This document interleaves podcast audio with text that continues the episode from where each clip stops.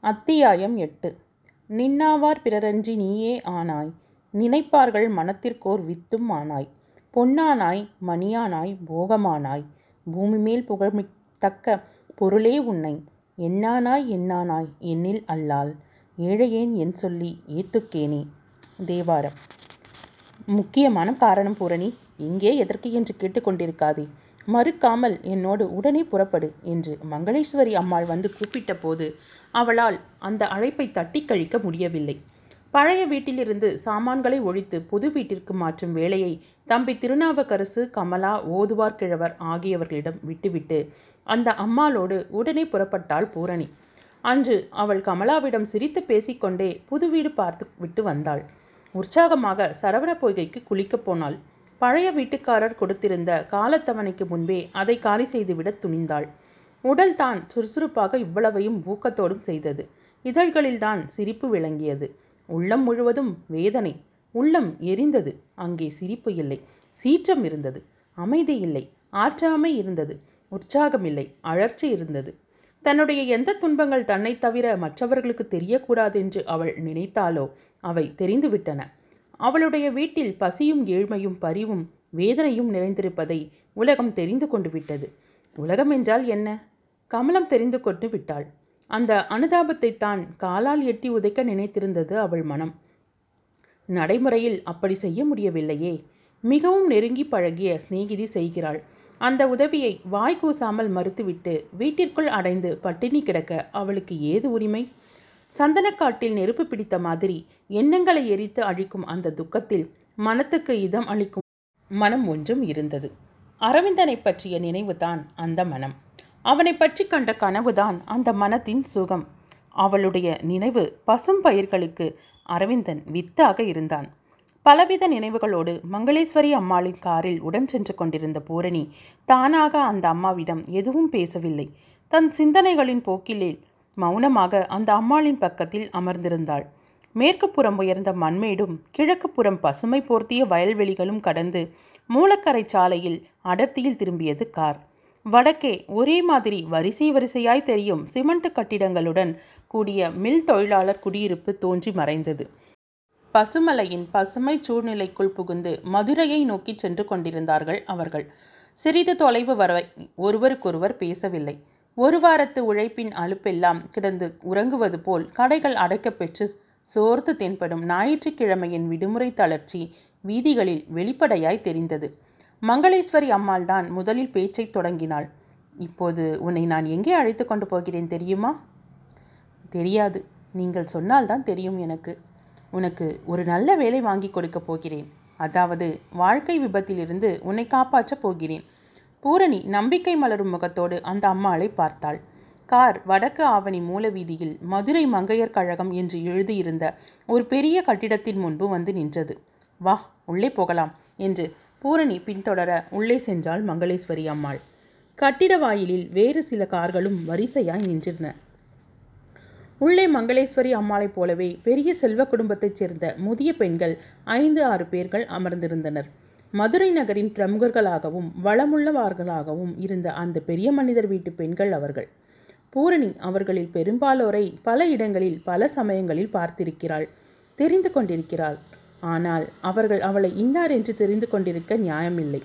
ஏழைகளைப் போல தராதரமில்லாமல் பணக்காரர்கள் எல்லாவற்றையும் எல்லாரையும் தெரிந்து நினைவு வைத்து கொண்டால் பிறகு அவர்களுடைய பெருமையும் கௌரவமும் என்ன ஆவது?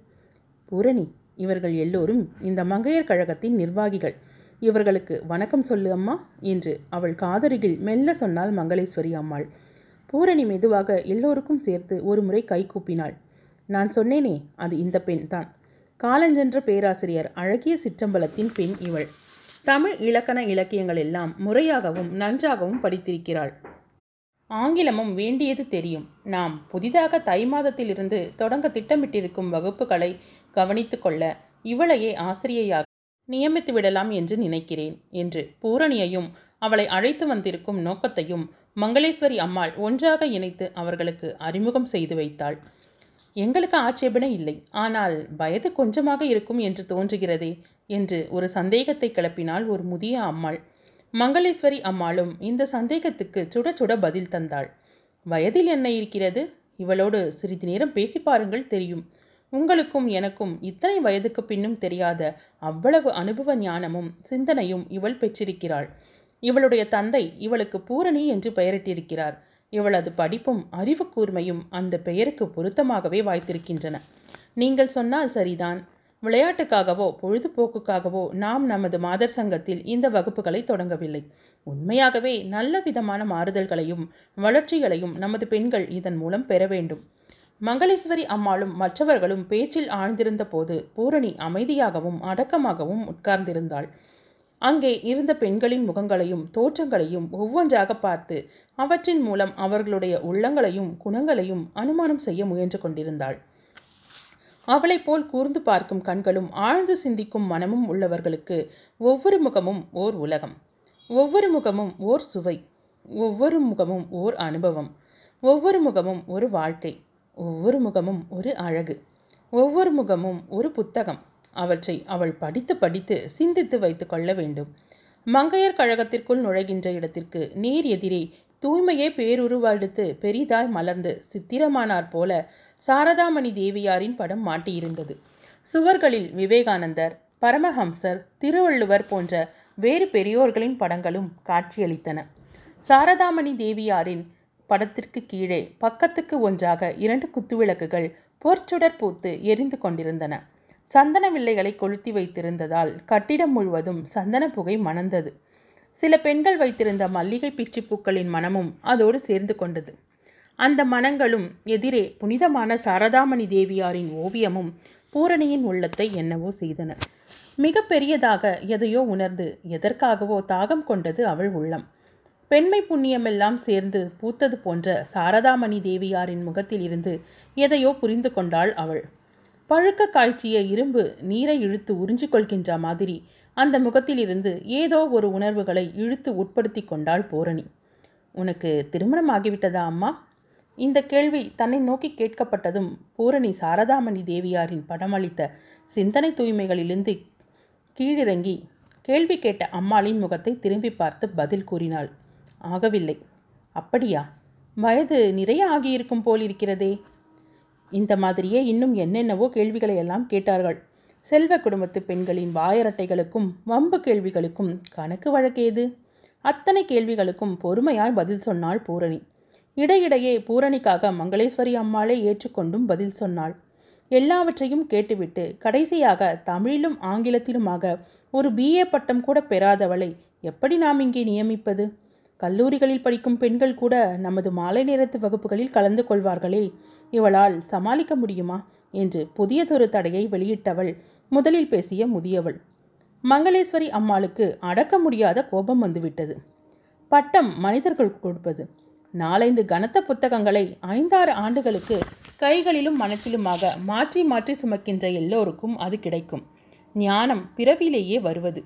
அதை மனிதர்கள் மட்டுமே தந்துவிட முடியாது. இந்த ஞானம் இந்த பெண்ணிடம் குறைவின்றி இருக்கிறது. விருப்பம் இருந்தால் இவளை வேலைக்கு எடுத்துக்கொள்ளுங்கள் இல்லாவிட்டால் இல்லை என்று சொல்லிவிடுங்கள். அதற்காக எதிரே உட்கார்த்தி வைத்துக்கொண்டு இப்படி அவமானப்படுத்துகிறார் போல் கேள்விகளை எல்லாம் கேட்க வேண்டாம் என்று மங்களேஸ்வரி அம்மாள் பொறுக்க முடியாமல் பதிலுக்கு குத்தலாக சொல்லி காட்டிய பின்பே அவர்களுடைய வம்பு கேள்விகள் நின்றன. அதற்காக அந்த அம்மாளுக்கு மனத்திற்குள்ளேயே நன்றி சொல்லிக்கொண்டாள் பூரணி. அந்த வேலை தனக்கு கிடைத்து தானே கற்பிக்கும் பணியை ஏற்றுக்கொண்டால் பட்டம் பெற்றவர்கள் மூக்கில் விரலை வைத்து வியக்கும்படி வகுப்புகளை நடத்தி சந்தேகப்பட்டவர்கள் முகங்களில் கரி பூச வேண்டும் என்றொரு கொதிப்பு கலந்த வைராக்கியம் பூரணிக்கு அந்த வினாடியே உண்டாயிற்று. சாரதாமணி தேவியாரின் படத்தை பார்த்தவாறே இந்த வைராக்கியத்தை மனத்தில் உண்டாக்கி கொண்டாள் அவள். மங்களேஸ்வரி அம்மாளின் செல்வாக்கு வெற்றி பெற்றது. அவருடைய விருப்பத்திற்கு யாரும் குறுக்கே நிற்கவில்லை. பூரணிக்கே அந்த வேலை கிடைத்தது. தை மாதம் முதற்கொண்டு நாள்தோறும் மாலை ஆறு மணியில் இருந்து எட்டு மணி வரையில் அவள் வகுப்புகளை நடத்த வேண்டும் என்றும் அதற்காக அவளுக்கு மாதம் நூறு ரூபாய் சம்பளம் கொடுத்து விடுவது என்றும் முடிவு ஆயிற்று. முதல் தேதியன்று வந்து சந்திப்பதாக மற்றவர்களிடம் கூறி விடைபெற்று கொண்டு மங்களேஸ்வரி அம்மாளோடு புறப்பட்டாள் பூரணி. வாசலுக்கு வந்து காருக்குள் ஏறிக்கொள்கின்ற வரை சாரதாமணி தேவியாரின் தெய்வ திருமுகம் அவள் கண்களுக்கு முன் மலர்ச்சி காட்டிக்கொண்டு நின்றது. மாதர் சங்கத்திலிருந்து திரும்பியதும் மங்களேஸ்வரி அம்மாளின் வீட்டில் சிறிது நேரம் கழிந்தது. பூரணி என்னால் முடிந்தவரை சொல்லி வேலையை வாங்கி கொடுத்து விட்டேன். மாதர் சங்கத்தில் எல்லோரும் வம்புக்காரிகள். நன்றாக கற்பித்து நல்ல பேர் எடுக்க வேண்டியது உன்னுடைய பொறுப்பு அம்மா. நீங்கள் சொல்லவே வேண்டாம். நான் உங்கள் வார்த்தையை காப்பாற்றுவேன். அந்த அம்மாளுக்கு உறுதிமொழி அ- அளித்தாள் அவள். மூத்த பெண் வசந்தா மாடியறையில் பியானோ வாசித்துக் கொண்டிருந்தாள். செல்லத்தைத்தான் பூரணி காண முடிந்தது. பூரணி அக்கா நீங்கள் தினம் வந்து பேசிக்கொண்டிருந்து விட்டு போனால் நல்லது. ரவிவர்மா படத்திலே சரஸ்வதி முகத்தை பார்க்கிறார் போல் உங்கள் முகத்தை பார்த்து பேசினாலே மனம் பரிசுத்தமாக போயிடுது என்று களங்கமின்றி சிரித்துக்கொண்டே சொன்னாள் செல்லம். செல்லம் அந்த அக்காவை விட்டுவிடாதே. அடுத்த மாதம் முதல் மாதர் சங்கத்திலே தினம் சாயங்காலம் இவங்க தமிழ் பாடமெல்லாம் சொல்லிக் கொடுக்க போறாங்க. நீயும் தவறாமல் போகணும் என்று சிரித்துக்கொண்டே பெண்ணுக்கு சொன்னாள் மங்களேஸ்வரி அம்மாள். இந்த அக்கா சொல்லிக் கொடுப்பதாயிருந்தால் நான் இருபத்தி நாலு மணி நேரமும் மாதர் சங்கத்திலே இருக்க தயாரம்மா என்றவாறே புள்ளிமான் போல துள்ளி குதித்து ஓடி வந்து பூரணின் கையோடு தன் கைகளையும் கோர்த்து கொண்டு நகைத்தாள் செல்லம். நேரமாயிற்று. பூரணி புறப்பட்டாள். டிரைவரை காரை எடுக்கச் சொல்றேன். திருப்பரங்குன்றத்தில் போய் இறங்கிக் கொண்டு வண்டியை திருப்பி அனுப்பிவிடு என்று அந்த அம்மாள் கூறியதை மறுத்துவிட்டாள் பூரணி. என்னை நடந்து போக விடுங்கள் அம்மா. அதிகப்படியான பெருமைகளை கொடுத்து வேதனைப்படுத்தாதீர்கள். இந்த மதுரை நகரத்தின் தெருக்களில் வாழ்க்கை இருக்கிறது. அந்த வாழ்க்கையில் இன்பமும் துன்பமும் பிச்சைக்காரத்தனமும் பெருந்தனமும் கலந்து உயிர்களை துடிக்க வைக்கின்றது. திறந்த புத்தகத்தின் பக்கங்களைப் போல் வாழ்க்கை எழுதுண்டு கிடக்கும். அந்த சீரிய வீதிகளை கண்களால் அனுபவித்து படித்து மனத்தில் அசை போட்டு கொண்டே போவேன் நான். அது எனக்கு பிடிக்கும். பஸ் ஸ்டாண்டுக்கு போய் பின்பு பஸ் ஏறிக்கொள்வேன் எனக்கு காரும் வேண்டாம் டிரைவரும் வேண்டாம். தெருவில் பூரணி வேகமாக நடந்தாள். விதவையின் திலகமிழந்த முகத்தைப் போல் ஞாயிற்றுக்கிழமை கடைவீதியில் கலகலப்பு இருப்பதில்லை களை இருப்பதில்லை. நடந்து சென்று கொண்டிருந்தாள். அந்த விளம்பர பலகையை பார்த்து சிறிது திகைத்து நின்றாள். ச முகம் சற்றே மலர்ந்தது. மீனாட்சி அச்சகம் குறித்த நேரம் குறைந்த செலவு என்று மெல்ல வாய்க்குள் படித்து கொண்டாள். அச்சகத்து முன்கதவு அன்று ஞாயிறு விடுமுறையின் அடையாளமாக சாத்தி இருந்தாலும் முகப்பு அறையில் விளக்கு எரிவதும் அரவிந்தன் அமர்ந்திருப்பதும் நடைபாதையில் இருந்தே அவளுக்கு நன்றாக தெரிந்தன. முதல் நாள் எந்த இடத்தில் மயங்கி விழுந்தாளோ அந்த இடத்திற்கு மிக அருகில் தான் நிற்பதை அவள் உணர்ந்தாள். இந்த இடத்தில் மயங்கி விழுந்திராவிட்டால் அரவிந்தன் என்னை அப்படி பாடியிருக்க மாட்டாரே என்று நினைத்து கொண்டபோது இன்பச் சிலிர்ப்பு சிலிர்த்தது அவள் மனத்தில். காலையில் விசிட்டிங் கார்டு வாங்கி வைத்து கொண்டபோது மறுநாள் தான் அவனை பார்க்க வருவதாக சொல்லியிருந்தாள் அவள். அதனால் என்ன? இப்பொழுது பார்க்கக்கூடாதென்று சட்டம் ஒன்றும் இல்லையே. பூரணி சற்று நெருங்கி ஜன்னல் அருகே நின்று பார்த்தாள். உள்ளே இருந்து தற்செயலாக திரும்பிய அரவிந்தன் அவள் வாய் திறந்து கூப்பிடுவதற்கு முன்பே அவளை பார்த்து விட்டான். ஓ நீங்களா? ஏது இந்த நேரத்தில்? நாளைக்கு அல்லவா வருவதாக சொல்லியிருந்தீர்கள் என்று விசாரித்து கொண்டே கதவை திறப்பதற்காக எழுந்து வந்தான் அரவிந்தன். அந்த இரவு நேரத்தில் வீணாக அவரை தொந்தரவுப்படுத்தாமல் வீட்டுக்கு போயிருக்கலாமே என்று முன்பு நினைத்ததற்கு மாறாக இப்போது நினைத்தாள் அவள். சிறிது நாணமும் வந்து தயங்கச் செய்தது. ஒல்கி ஒதுங்கி ஒசிந்து நின்றாள். உள்ளே வாருங்களேன் வாசலில் நிற்பானேன். கதவை திறந்து விட்டு கூப்பிட்டான் அரவிந்தன். நினைப்பவர் மனத்தில் வித்தாக விழுந்து கனவுகளை முளைக்கச் செய்யும் அந்த அதி அற்புத மாய புன்னகை அவன் இதழ்களில் தோன்றி நின்றது. பூரணி உள்ளே போய் உட்கார்ந்தாள். மேஜை மேல் கொஞ்சம் நிலக்கடலை பருப்பும் ஒரே ஒரு மலைவாழைப்பழமும் கிளாஸ் நிறைய பாலும் வைத்திருந்தான். பூரணி அவற்றை பார்த்துவிட்டு கேட்டாள். இதெல்லாம் என்ன? இவை என்னுடைய இரவு உணவு. உள்ளே வந்து அவளுக்கு சற்று தள்ளி நின்று கொண்டு பதில் கூறினான் அரவிந்தன். இந்த சிறிய வாழைப்பழமும் கொஞ்சம் கடலை பருப்பும் கொஞ்சம் பாலும் எப்படி போதும் உங்களுக்கு? இதை கேட்டு அரவிந்தன் சிரித்தான். போதுமா போதாதா என்று தீர்மானம் பண்ணுகிற உரிமையை வயிற்றுக்கு விட்டால் போதாது என்றுதான் தீர்மானமாகும். நான் அந்த உரிமையை மனத்துக்கு கொடுத்து போதும் என்று தைரியமாக பழகிக்கொண்டு விட்டேன். இது ஏழைகள் நிறைந்த நாடு. மூன்று வேளை அரிசிச் சோறும் நாலாவது வேலைக்கு சிற்றின்றியுமாக வாழ்கிறவர்கள் மற்றொரு பக்கத்து நிலைமையையும் நினைத்து பார்க்க வேண்டும். ஒரு வேளைக்கு கூட வயிறு நிறைய சோறு இல்லாமல் இருப்பவர்கள் எத்தனை ஆயிரம் பேர்கள் இருக்கிறார்கள் இந்த நாட்டில்? அவர்களுடைய குழிந்த வயிற்றுக்காக நூற்றில் ஒருவராவது கவலைப்பட வேண்டாமா? அக்கறை காட்ட வேண்டாமா? அதற்காக நீங்கள் அரைகுறையாக சாப்பிட்டுவிட்டு பட்டினி கிடக்க வேண்டும் என்பதில்லையே? தவறு. நான் பட்டினி கிடக்கவில்லை. பகல் உணவை பசிக்காக உண்கிறேன். மற்ற நேரங்களில் மனம் நிறைவதற்குத்தான் உண்கிறேன். வயிறு நிறைவதற்கு அல்ல. எனது இந்த உணவுக்கு மூன்றே அணாக்கள் தான் செலவு. இப்படி மீதம் பிடிக்கும் காசுகளை இந்த தெருவில் குழந்தையும் கையுமாக பிச்சைக்கு வரும் பெண்களுக்கு தருகிறேன். பெண்கள் புனிதமான தாய்க்குளத்தைச் சேர்ந்தவர்கள். அவர்கள் தெருப்புழுதியில் நடந்து பிச்சை எடுக்கும் நிலை வருவது ஒரு நாட்டுக்கு எவ்வளவு கேவலம்? வீட்டு வாசற்படியில் வந்து நிற்கும் பிச்சைக்காரர்களுக்கு எல்லாம் உணவளித்து அறம் வளர்க்கும் அன்னபூரணிகள் பெண்கள். அவர்களே வீடு வீடாக படியேறி பிச்சை கேட்க வரும்படி விடுவது எவ்வளவு ஈனமான காரியம்? அரவிந்தன் கொதிப்போடு பேசினான். இதை பேசும்போது முகம் சிவந்து உதடுகள் துடித்தன அவனுக்கு. நீங்கள் கூறுவது உண்மை. இப்போதெல்லாம் மதுரையில் பெண் பிச்சைக்காரர்கள் அதிகமாகி விட்டார்கள் என்ற பூரணியை நோக்கி மேலும் அவன் கூறலானான். கோபுரமும் கடைவீதியும் பங்களாக்களும் தியேட்டர்களும் நிறைந்த அழகிய மதுரையைத்தான் நீங்கள் பார்க்கிறீர்கள். இன்னொரு மதுரையையும் இங்கே நான் பார்க்கிறேன்.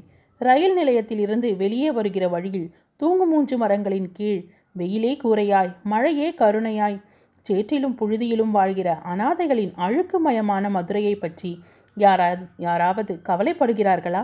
யாராவது நினைக்கிறார்களா? அந்த கருத்துக்களை கேட்க கேட்க அந்த முகத்தில் ஒளிரும் லட்சிய சா சாயையை பார்க்க பார்க்க அரவிந்தனுடைய கம்பீரமும் அவனது லட்சியமும் மனத்தின் நினைவுகளில் அடங்காத அளவுக்கு உயரத்தில் இருப்பதை பூரணி உணர்ந்து கொண்டாள். வெளியில் போய் பக்கத்து பால் கடையில் இன்னொரு கிளாஸ் பாலும் இரண்டு மலைவாழைப்பழமும் வாங்கி கொண்டு வந்து இவற்றை நீங்கள் எடுத்துக்கொள்ளுங்கள் என்று பூரணியை உபச்சாரம் செய்தான் அரவிந்தன். அவள் அந்த உபசாரத்தை ஏற்றுக்கொண்டாள். அரவிந்தனை பற்றி நினைத்தபோது உன்னை போன்று இன்னொருவர் இருக்க முடியாதபடி நீ உயர்ந்து நிற்கிறாய். நினைக்கிறவர்கள் மனத்தில் வித்தாக விழுந்து எண்ணங்களாக முளைக்கிறாய் என்று தேவாரத்தில் வருகிற கருத்துதான் பொருத்தமாக தோன்றியது பூரணிக்கு. அவனுடைய மனத்தின் எல்லை பெரியது. அவனோடு பேசிக்கொண்டிருந்ததில் நேரம் கழிவதே தெரியவில்லை. முகத்தையும் சிரிப்பையும் போலவே பேச்சும் கவர்ச்சியாயிருந்தது அவனுக்கு. வெளியே இருக்கிறார் போலிருந்து திடீரென்று மழை தூரத் தொடங்கியிருந்தது. முதலில் தூறலாக இருந்த மழை சரி சிறிது நேரத்தில் தெருவில் நடந்தால் நனைந்து போய் விடுகிற அளவுக்கு வலுத்துவிட்டது. பூரணி அச்சகத்தின் சுவர்க்கடிகாரத்தை பார்த்தாள். மணி பத்தரை ஆவதற்கு இருந்தது. அடடா உங்களோடு பேசிக்கொண்டிருப்பதில் நேரமானதே தெரியவில்லை. பத்தரை மணியோடு பஸ் போக்குவரத்து சரி. அப்புறம் நான் எப்படி ஊருக்கு போவது? என்று பரபரப்பாக கூறிக்கொண்டே புறப்பட எழுந்தாள் பூரணி. மழை பெய்கிறதே எப்படி போவீர்கள்? நீங்கள் பஸ் ஸ்டாண்டுக்கு போவதற்குள் கடைசி பஸ் போய்விட்டால் என்ன செய்வீர்களோ? எப்படியாவது போய் சேர்ந்தாக வேண்டுமே. வேற என்ன செய்வது? அவளுடைய தவிப்பு அரவிந்தனுக்கு புரிந்தது. உள்ளே போய் ஒரு குடை கொண்டு வந்தான்.